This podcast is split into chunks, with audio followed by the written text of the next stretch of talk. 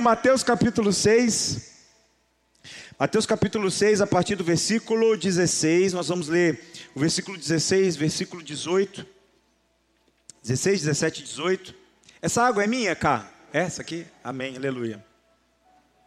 Muito bom, coloca na xícara sempre, sabe por quê? O copo eu vou quebrar. Eu sou desastrado, a xícara você... é perigoso quebrar também, traz um de plástico.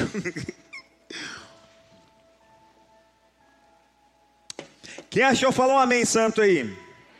Amém. Amém santo, isso, você entendeu, né? Amém. Mas era só o amém, mas tá bom, santo também foi bom. Vamos lá então, gente, olha só. Olha o que, que a Bíblia fala pra gente. Ensino sobre o jejum. Quando jejuarem, não faça como os hipócritas, que se esforçam para parecer tristes, e desarrumados a fim de que as pessoas percebam que estão jejuando. Eu lhes digo a verdade, palavras de Jesus, eu lhes digo a verdade, eles não receberão outra recompensa além dessa.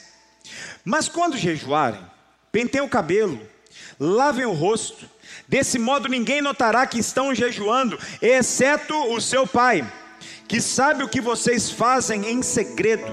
E o seu pai, que observa em segredo, os recompensará. Feche seus olhos aí. Aleluia, Deus, obrigado por essa manhã maravilhosa. E fala no profundo dos nossos corações aqui, em nome de Jesus. Amém. Você pode sentar? O que é o jejum? Quando você pega para falar o que é o jejum, e alguém é doido bastante para deixar o violão muito perto de mim, é perigoso ele virar dois, né? Vamos fazer aqui para não dar errado, não dar ruim. O jejum é, ele é uma abstinência. Quando você pega a palavra que é usada para jejuar do grego, essa palavra ela, ela dá uma ideia, ela aponta um caminho sobre abstinência de comida, um tempo onde você vai ficar sem comida. Porém, quando você pega a Bíblia, você vai entender que o jejum não é único exclusivamente um período onde eu vou tirar a comida. Eu posso jejuar outras coisas. Aonde a Bíblia me mostra isso? Em Coríntios, Paulo ele vai relatar sobre o casamento. Ele fala assim: olha, o casal é, que quer tirar um tempo do contato físico, tá? É, eles vão fazer o que? Em comum acordo, quando for tirar esse tempo para oração, para prática da oração, seria um jejum, então pode ser feito. Então eu entendo que o jejum, se quiser baixar um pouquinho, Marcão, pode baixar, tá dando uma chadinha, obrigado, mano. O jejum, ele tanto é comida, um tempo em que eu vou me abster de comida, mas também eu posso fazer de outras coisas. Nós estávamos falando aqui que o jejum ele pode ser realizado de várias maneiras. Eu posso jejuar um Netflix, eu posso jejuar um videogame, eu posso jejuar um, um programa de televisão. Eu posso fazer vários tipos de jejum. Eu posso tirar um tempo sem comida. Eu posso jejuar, sei lá, refrigerante. Eu posso jejuar. Não, de falar mal dos outros, você tem que não jejuar isso aí, você tem que não fazer. Eu, então eu posso jejuar coisas, coisas que não são especificamente comida. A gente estava até conversando sobre os adolescentes em época de jejum, gente. Eles sofrem. Por quê? Porque se tira comida, eles morrem. Se tira o Netflix, aí eles morrem duas vezes. Ou seja, adolescente vive para comer e redes sociais. o resto eles estão aprendendo até a alma ainda. Então está criando uma alma e depois que criar a alma eles vão saber que nem tudo é Netflix e nem tudo é comida. Mas vai dar tudo certo. Mas por enquanto, gente do céu, eu já vi gente comer, mas que nem adolescente nunca vi na vida. Nunca chama o adolescente para almoçar na sua casa. Sabe a, a compra que você fez do mês? Olha lá, eles estão tudo rindo lá atrás lá. O pai dele sofre. Gente, a gente tem que orar pelos pais dos adolescentes. Porque é um sofrimento, né? Ele faz aquela compra lá, põe na dispensa e fala assim: pronto, vou sustentar a família um mês. pai, você não sabe de nada, pai. Dá unção da fome nos adolescentes, não dá uma unção da fome, ele sai comendo faz de crescimento, entendi. Aí come a bolacha, aí come o, o, papel da bolacha, come o arroz, o saquinho do arroz, porque vai dando, parece que esse bichinho vai dando fome. Então nesse tempo sofre. Faz jejum, meu Deus. Agora olha que interessante. Nós estamos falando aqui que o jejum ele é feito de várias formas. E Jesus vem falar comigo com você. Ele fala de formas corretas que o jejum pode ser feito e ele fala de formas incorretas. Jesus começa a falar, escuta, o não seja como os hipócritas. Nós acabamos de ler o texto aqui, não seja como os hipócritas que se esforçam se esforçam, olha o que ele está falando, eles fazem muita força para mostrar para as pessoas que eles estão em jejum. Então o que, que eles faziam? Naquela época de Jesus, a pessoa que estava de jejum, ele ficava com a cara tudo, cabelo tudo desgranhado assim, e andando triste. A vida não faz mais sentido. Eu já falei milhões de vezes aqui, a Elô perde o sentido da vida quando ela está com fome. Ela não consegue, é bom que ela não está aqui, que ela falou outro dia, você fica me expondo na igreja. Eu falo, é isso mesmo. Ela, a sandalinha dela que eu falei de Jesus lá, ela não gosta, então não vou falar mais. Não no microfone. Como ela está ali dentro, ela não vai poder ver na internet depois. Mas tem uma sandalinha dela que nós estamos querendo mandar ela embora. Porque às vezes ela coloca. Pessoal que está de casa, amo vocês. Às vezes ela coloca a sandalinha e fala, tá combinando? Aí eu falo, amor, um outro sapato aí, que essa sandalinha não dá não. Aí ela falou, você falou outro dia na igreja da minha sandalinha, não é para falar mais, e não sei o quê. Falei, tá bom. Amém, irmãos. Voltando à mensagem aqui, né? Que eu não sei nem mais onde eu estava falando aqui. Mas tudo bem. O que, que eu estava falando, gente? Me ajuda. Fui falar, falar mal dos outros, olha o que acontece. Olha só. Jejum. Ricardo, aí o que acontece? Perde a, o sentido da vida. Os caras ficavam assim: ah, eu perdi o sentido da vida, estou jejuando para que Deus resolva uma situação. E os hipócritas faziam isso. Agora, olha porque que Jesus chamava ele de hipócritas. Tem um, um termo grego que vem, o hipócrita vem de hipócritan, que é aquele que veste um personagem. A ideia de artista, o, o, derivado do artista, de mostrar que o artista faz um personagem, sabe, um ator que interpreta uma outra pessoa. É, essa palavra vem, vem mostrar exatamente isso. E o hipócrita é aquele que veste uma máscara que ele não é. É aquela pessoa que mostra uma coisa que ela não é. Ele está mostrando para todos: eu sou o santo, eu sou uma pessoa que busca Deus, eu sou uma cara que fala de Deus, mas ele não vive. A Bíblia é recheada de informações onde mostra que o Senhor Jesus ele veio para trabalhar no interior nosso e não no exterior. Embora que Jesus realizou vários milagres, prodígios, prodígios, sinais, mas Jesus ele veio para trabalhar dentro da gente. O relacionamento que Deus quer comigo e com você não é simplesmente esse de fora, aonde nós falamos para todos que somos cristãos. É um relacionamento aonde nós mostramos com as nossas atitudes. E a atitude você só consegue mostrar se ela está enraizada dentro de você e não fora. Aí Jesus fala assim, cara, não seja igual esses caras falando que são uma coisa, mas na verdade eles são outra. Amor, eu te amo, linda, é nós. Vai dar tudo certo. Edita aí na internet depois.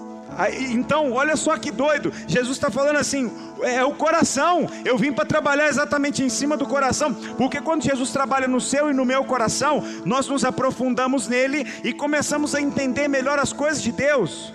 Nós paramos de usar Deus para coisas que nós queremos. Nós começamos a nos conectar a Ele para receber mais dele. Amém? Vocês estão entendendo? Amém, gente? A gente recebe mais de Deus. E quanto mais de Deus a gente recebe, mais poderoso nós ficamos nele poder para resistir o mal, poder para resistir o dia ruim, poder para resistir as atrações que o diabo tenta colocar na minha na sua vida, poder para resistir às distrações que o diabo quer colocar na gente.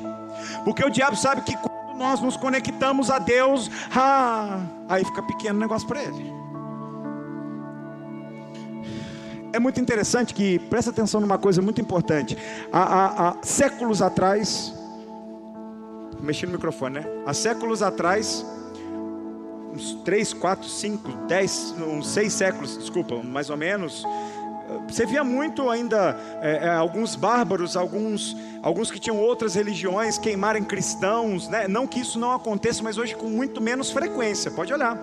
Você pega na época pós, pós pós a vinda de Jesus, a vinda, a morte, ressurreição e assunção aos céus, você vai pegar aquele período em que a igreja está sendo formada em Atos, você vai ver que a perseguição de cristãos ali era gritante, era grande cristãos morrendo nas arenas, cristãos morrendo esmagados, queimados vivos, só pelo fato de se declararem cristãos.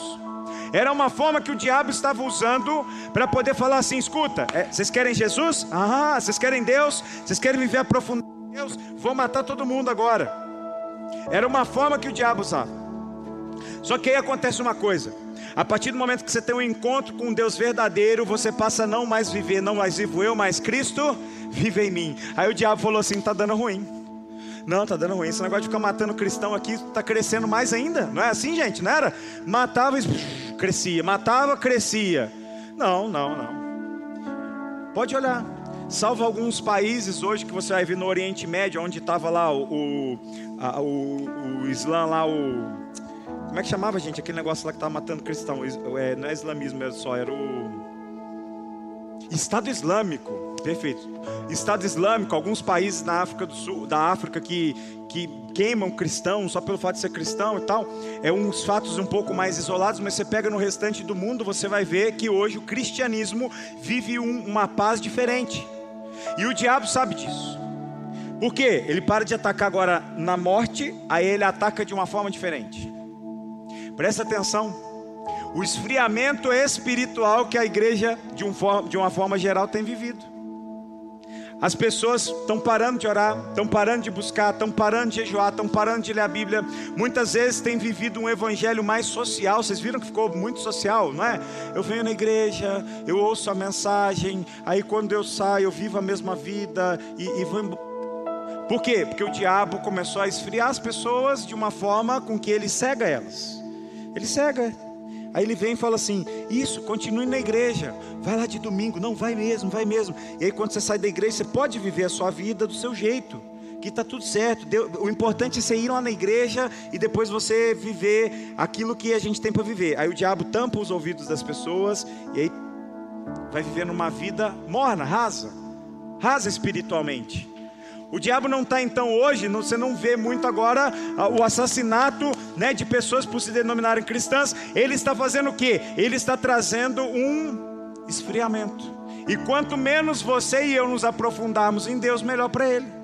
Porque quando nós nos conectamos a Deus, Deus começa a falar algumas coisas diferentes para a gente, nós começamos a nos despertar, a gente começa a mudar coisas dentro da nossa vida. Aquele que roubava não rouba mais, aquele que mentia não mente mais, aquele que adulterava não adultera mais. Por quê? Porque existe uma transformação dentro de mim e Jesus quer fazer essa transformação. Jesus não veio simplesmente para falar, faça a melhor cara de cristão que você puder, não. Ele veio falar assim: eu quero mexer no seu coração. É o lugar aonde muitas vezes nem você quer mexer. Jesus fala: eu vou trabalhar aí. Você não tem força, mas eu vou fazer por você. O jejum, então, eu começo a entender que o jejum é uma conexão que eu faço com Deus muito grande. O jejum não é um tempo que eu vou passar fome. O jejum não é um tempo onde eu vou estar me abstendo de coisas porque eu estou em consagração para algo, não. Eu acredito no poder que Deus nos dá através dele. Eu não acredito que o jejum seja algo que eu faço jejum pronto, é miraculoso. Agora o jejum é é o copo, eu até falando, é o copo com água. Orei, agora o copo com água, nossa Deus, toma essa água para você ver. Gui, cadê esse cabelo? Toma. Não? Toma um pouquinho aqui. O poder nos foi dado. O nome de Jesus é poderoso para coisas infinitamente maiores do que a gente. Não existe nenhum nome mais poderoso do que o nome de Jesus. O nome dele é o que tem poder. Demônio sai pelo nome de Jesus pessoas são curadas pelo nome de Jesus, pessoas são transformadas através de Jesus. Quando nós jejuamos, então não é algo que o jejum em si é o pum, é o miraculoso. O jejum é para nós nos conectarmos cada vez mais em Deus e Deus começar a tirar algumas vendas dos nossos olhos através do jejum. É claro que o jejum serve para algumas coisas, por exemplo, a Bíblia, e eu não vou caminhar nos textos com vocês para a gente não gastar muito tempo, mas a Bíblia mostra em momentos de crise o povo jejuava, em momentos que a guerra era iminente, o povo jejuava, em momentos de pestes, o povo jejuava. A Bíblia mostra que ministros do Evangelho jejuavam para consagrar o seu ministério, para estarem numa vida mais perto com Deus. O jejum também é uma forma de adoração. Existia ali uma profetisa que estava no templo e os, e os discípulos destacam ela, falando o seguinte: ó, ela ficava no templo adorando e jejuando. O jejum também é uma adoração. Existe uma expectativa de Deus para que eu e você nós façamos jejum. Jesus fala assim: quando jejuardes? Ele não dá uma imposição. O jejum não está na Bíblia como algo imperativo. Você tem que fazer jejum salvo algum um, um, jejum que existia no Velho Testamento, que se eu não me engano era no dia da expiação, era um jejum obrigatório. Os outros jejuns eram conclamados. Deus levantava o profeta e falava: Diga ao meu povo para jejuar. Joel 1 e Joel 2, ele fala sobre jejum que era conclamado para o povo inteiro fazer. Agora, há uma expectativa divina para que nós façamos jejum.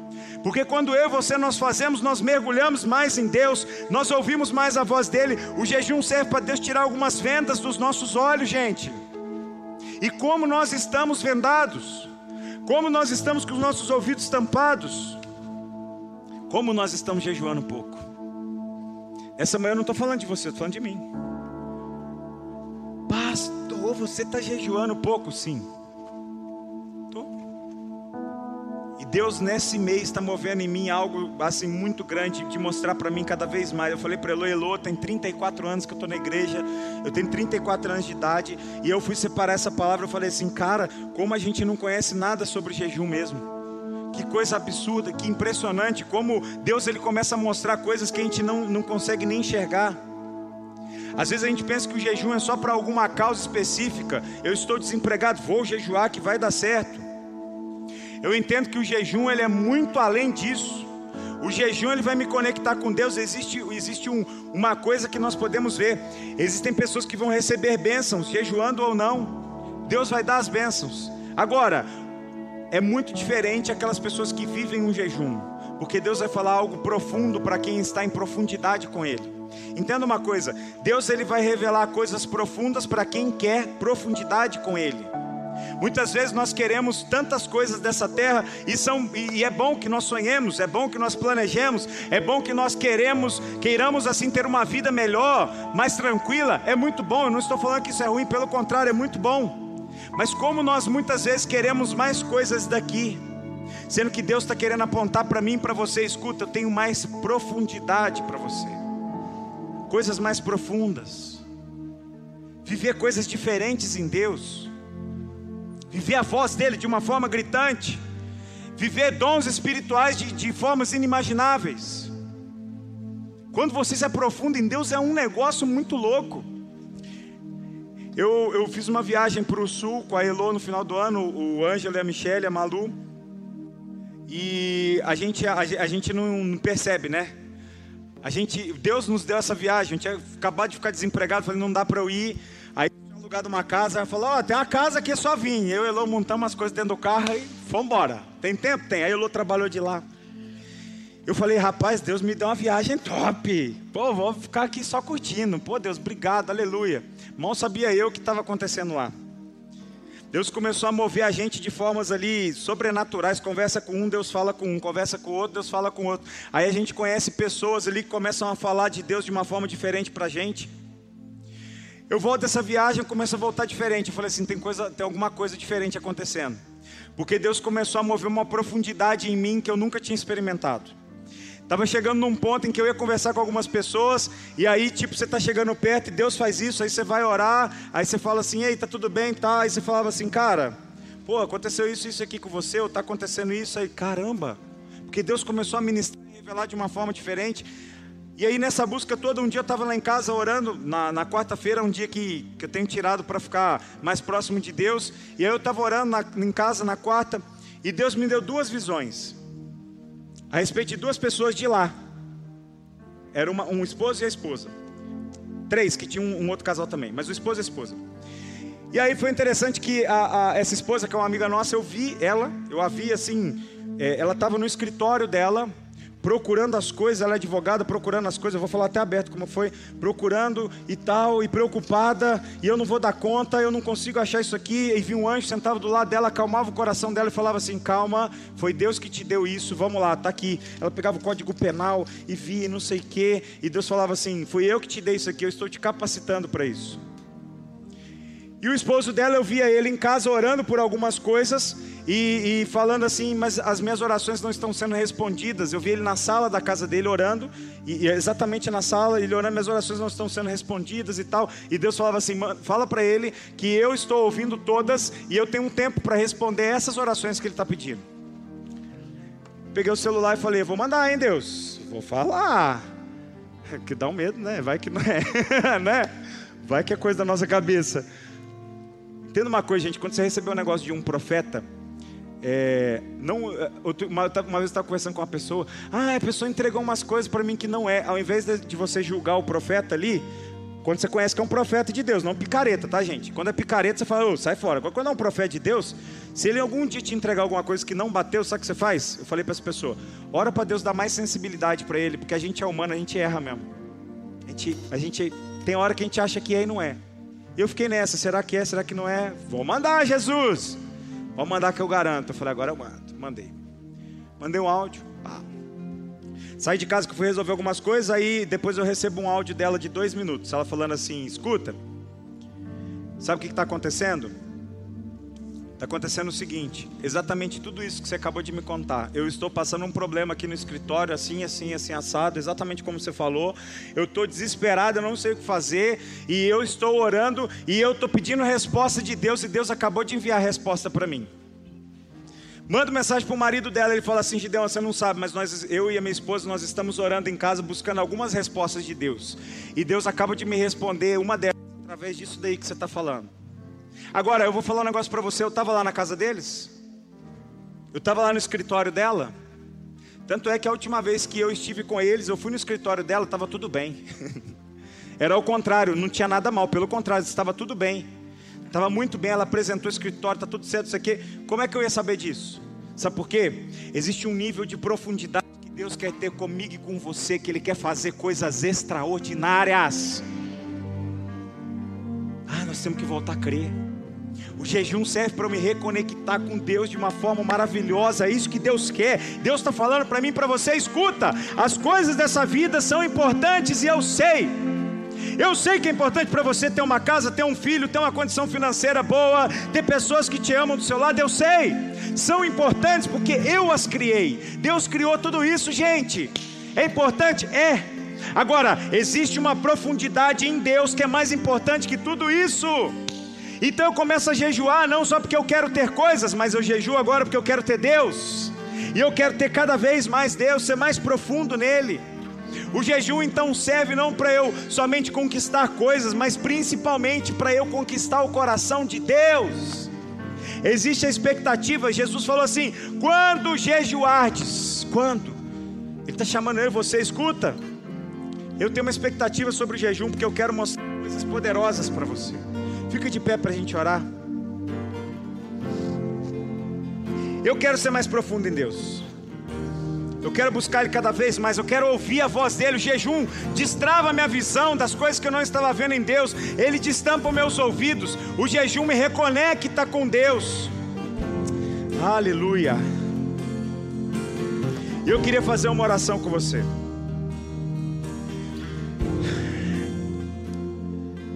Nós estamos chegando num tempo em que a voz de Deus tem que ser mais importante do que os nossos próprios pensamentos, os nossos próprios sonhos, os nossos próprios planos. Eu quero ouvir a voz de Deus e quero obedecer essa voz. Feche seus olhos. Vamos falar com Deus nesse momento. Fala com Ele aí enquanto, enquanto a gente está aqui nesse momento. Fala com Ele, Deus. Eu quero, eu preciso. Eu preciso que meus olhos sejam destampados, meus ouvidos também. Eu quero me aprofundar mais no Senhor, eu quero viver mais no Senhor. Eu não quero consagrar minha vida para alcançar só coisas, eu quero consagrar para alcançar o Senhor. E a Bíblia fala que as demais coisas vão acompanhar os que creem.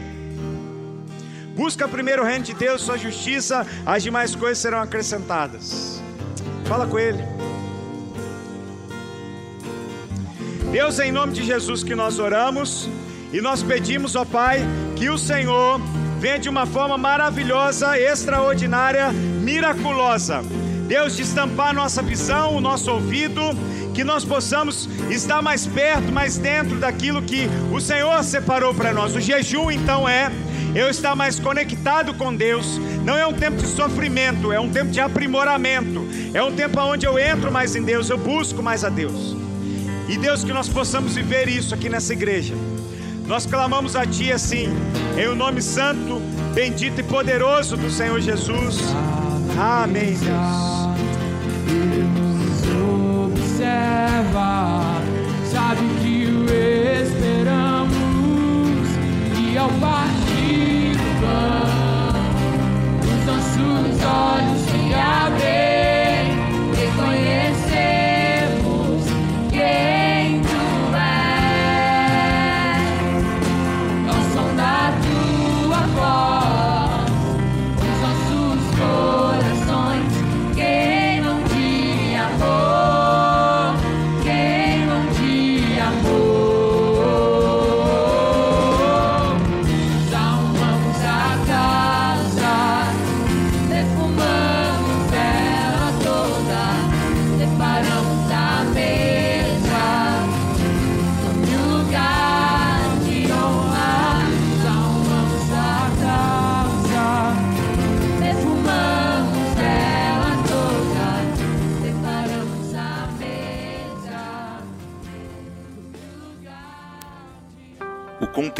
desse podcast foi retirado das lives do canal Casa Aviva Online. Inscreva-se no YouTube.